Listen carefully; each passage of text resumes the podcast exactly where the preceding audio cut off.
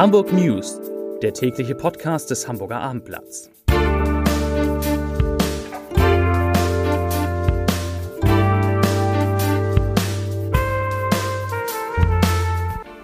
Hallo, herzlich willkommen und moin moin. Mein Name ist Stefan Steinlein. Heute geht es in unserem täglichen Nachrichtenpodcast um das Beben, das der Rücktritt des Präsidiums des HSV ausgelöst hat und um die Frage, wie es jetzt bei dem Traditionsverein weitergehen kann.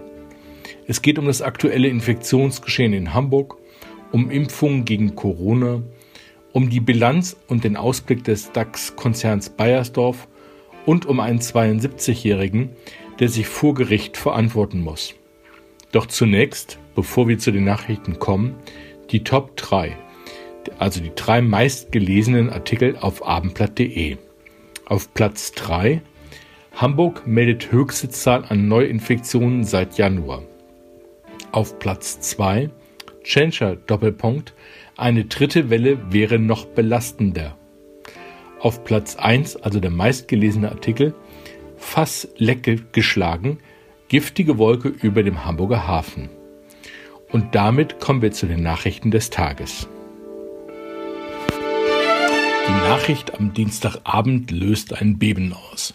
Das zerstrittene HSV-Präsidium um Präsident Marcel Jansen ist zurückgetreten. Jetzt ist der Weg frei, den Verein ein weiteres Mal in Ruhe neu aufzustellen. Ich zitiere Als HSV-Mitglied und Aufsichtsratsvorsitzender ist für mich klar, nichts ist wichtiger als der HSV. Es geht um die Raute, ums Wir, nicht um Einzelpersonen. Darum halte ich den geschlossenen Rücktritt des EV-Präsidiums für sinnvoll und zielführend. Es ist längst überfällig, dass wieder Ruhe einkehrt. Und es ist jetzt auch nicht die Zeit, den Wahlkampf zu eröffnen. Der HSV als Gesamtorganisation steht weiter vor großen Aufgaben, die Auswirkungen der Pandemie zu minimieren und die gute Arbeit und sportliche Entwicklung in der Fußball AG fortzuführen. Und das gemeinsam. So kommentierte, man muss es so sagen, Ex-Präsident Jansen den Rücktritt. Es wird erwartet, dass der Ex-Profi im Sommer bei der Neuwahl mit einem neuen Team wieder antritt. Über einen kollektiven Rücktritt hatten die seit Monaten zerstrittenen Jansen als Präsident auf der einen sowie seine Vizepräsidenten Thomas Schulz und Moritz Schäfer auf der anderen Seite schon länger verhandelt. Nach der Entscheidung von gestern kann sich der HSV die Kostspiele digitale Mitgliederversammlung sparen, die durch einen Misstrauensantrag gegen Schulz innerhalb der nächsten drei Wochen sonst fällig gewesen wäre. Nun soll auf einer Präsenzveranstaltung im Sommer ein neues Präsidium gewählt werden. Oder, wie wir es im Abendblatt morgen schreiben, auf den Machtkampf folgt der Wahlkampf. Unser nächstes Thema. Gute Nachrichten für Menschen mit Vorerkrankungen, für Polizisten, Sanitäter, Hausärzte und ihre Beschäftigten oder beispielsweise für Hebammen.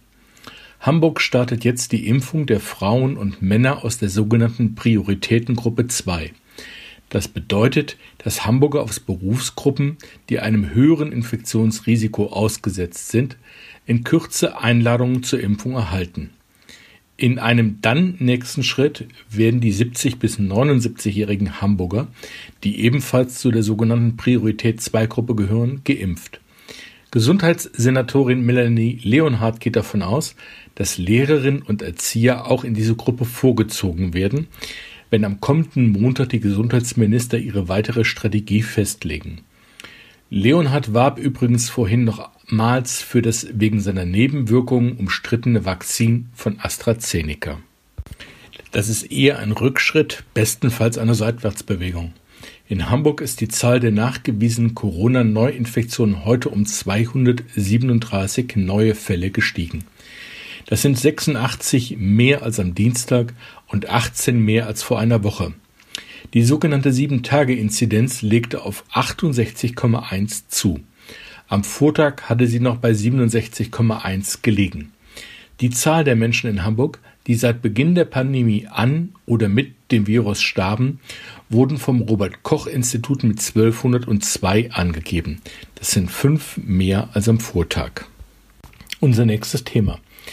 Krebspatienten klammern sich verständlicherweise an jeden Strohhalm, wenn die gängigen Therapien versagen. Als ein Wunderheilmittel im Kampf gegen die tückische Krankheit galt ein Präparat namens, ich buchstabiere GCMAF. In Wirklichkeit ist die Arznei aber wohl nicht mehr als ein falscher Messias.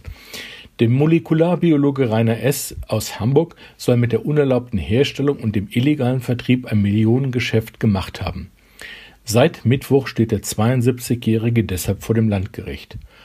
Konkret soll der Senior als Chef einer Barrenfelder Firma das in Deutschland nicht zugelassene Krebsmittel hergestellt, es verbotenerweise an Heilpraktiker und Ärzte verkauft und damit Einnahmen in Höhe von fast zwei Millionen Euro erzielt haben. Bei dem Präparat handelt es sich um ein körpereigenes Protein, das die Immunabwehr gezielt gegen Krebszellen scharf stellen soll. Das Mittel ist hoch umstritten. Unerlaubtes Handeltreiben mit Arzneimitteln kann mit bis zu drei Jahren Haft bestraft werden. Mit einem Urteil in diesem Prozess wird Ende März gerechnet. Die nächste Nachricht. Hamburgs einziger DAX-Konzern, nämlich Bayersdorf, wird von dem Coronavirus ausgebremst. Bei der Bilanzpressekonferenz des Unternehmens hat Vorstandschef Stefan de Löcker heute Vormittag deutliche Umsatzrückgänge bekannt gegeben. Der Gewinn des Unternehmens brach um ein Fünftel ein. Die Anleger fanden das gar nicht gut, der Aktienkurs stürzte am Mittwoch ab. Es gibt aber auch gute Nachrichten. Der Nivea-Hersteller hat kein Personal abgebaut, will in den nächsten fünf Jahren zusätzlich 300 Millionen Euro investieren und bringt ein ganz neues Produkt auf den Markt. Die Hautpflege OWN, deren Zusammensetzung über ein Online-Portal auf die individuellen Bedürfnisse ermittelt wird. Und wie immer, am Ende unserer kleinen Sendung kommen wir jetzt zum Leserbrief des Tages. Er kommt heute von Kerstin Metzler. Frau Metzler schreibt, ich bin Pflegekraft und ich habe es satt, dass ein Teil der Corona-Diskussion auf unserem Rücken ausgetragen wird. Unser Beruf ist schwer. Wir arbeiten zu jeder Tages- und Nachtzeit, an Wochenenden und an Feiertagen. Wenn Kollegen krank sind, springen wir oft unentgeltlich ein, die Patienten müssen ja versorgt werden. Die Bezahlung ist mittelmäßig bis schlecht. Unser Berufsstand wurde jahrelang mit der Forderung nach Laienpflege und der Behauptung, dass ja wohl jeder pflegen könne, kleingeredet. Patienten und Angehörige begegnen uns mit einer Bandbreite von Dankbarkeit über Unverschämtheit bis hin zu Aggressivität und Gewalt. Wegen dieser Situation fehlt der Nachwuchs. Der Beruf ist nicht attraktiv. Seit Corona hat sich die Situation noch deutlich verschlechtert.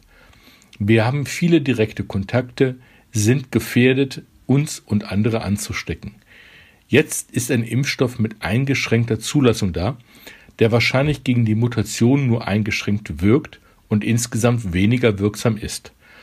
Wenn man sich unter diesen Umständen gegen eine Impfung zu diesem Zeitpunkt entscheidet und dies offen kundtut, muss man mit Anfeindungen rechnen.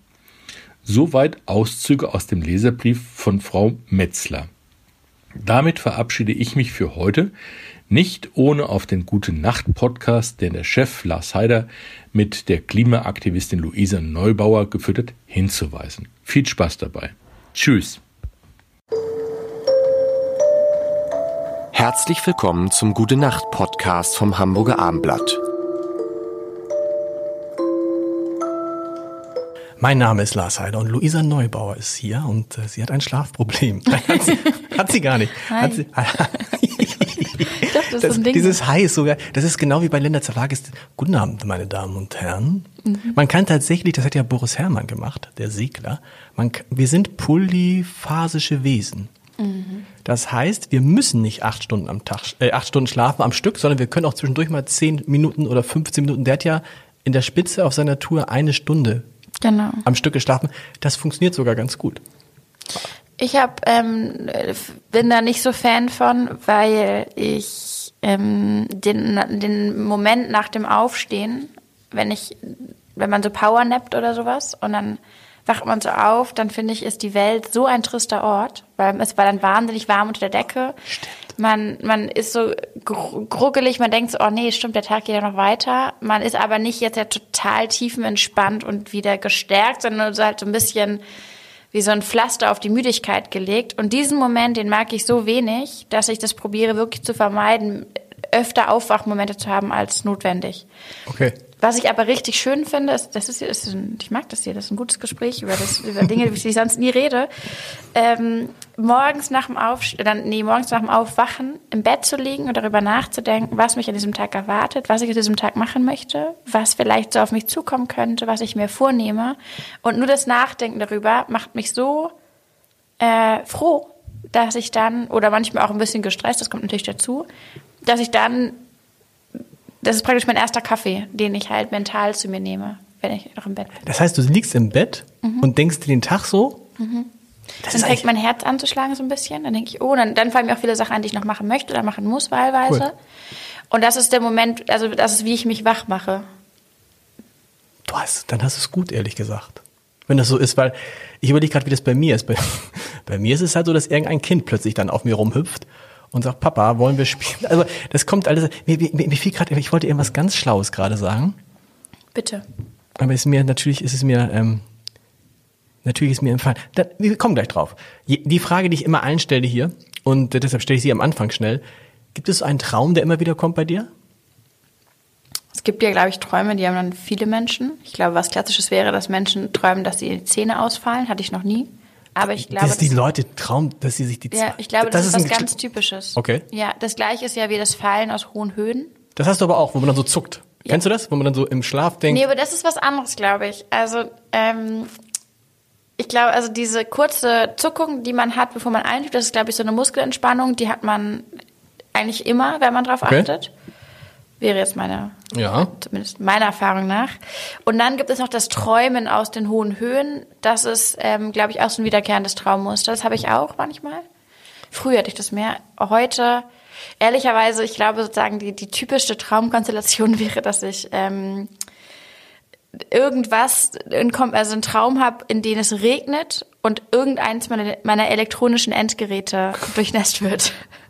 Das ist, glaube ich, Das ist, so ein, ist ein Albtraum quasi. eine Was heißt, unterschwellige Angst, die da aus mir spricht. aber ja. elektronische Endgeräte heißt, du hast doch nur, hast du ein Handy, hast du zwei Handy, hast du drei Handys? Nee, ich habe ein Handy und einen Laptop und ich habe aber auch so ein iPad. Das Okay. heißt, ähm, auf jeden Fall einfach viel Gefahren, äh, viel Potenzial für Wasserschäden. Ist dir schon mal irgendwie wie mir ins Klo gefallen? Nein. Die ist jetzt ins Klo Ins Klo gefallen.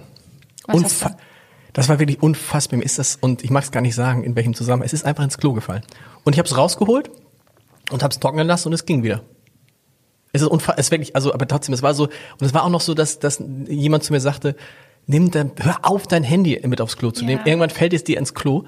Und da war das, ich weiß gar nicht, wie es, ich, ich weiß gar nicht, wie es passiert. Und es ist wirklich in Moment passiert. Das war, oh, das, äh, es war dann auch, es war einfach auch widerlich. Es dann, du musst es dann ja auch rausholen. Ja. Du, was willst du dann noch machen? Aber es ist irgendwie kein, also ich habe jetzt, ich hätte natürlich gedacht, du sagst, du manchmal liegst du nachts äh, wach und, und träumst vom Klimawandel und das bringt dich um den Schlaf gar nicht. Ach so. Nee, hätte ja sein können. Äh, Prof, ja auch. Nee. nee, das mache ich eher tagsüber. Gute Nacht.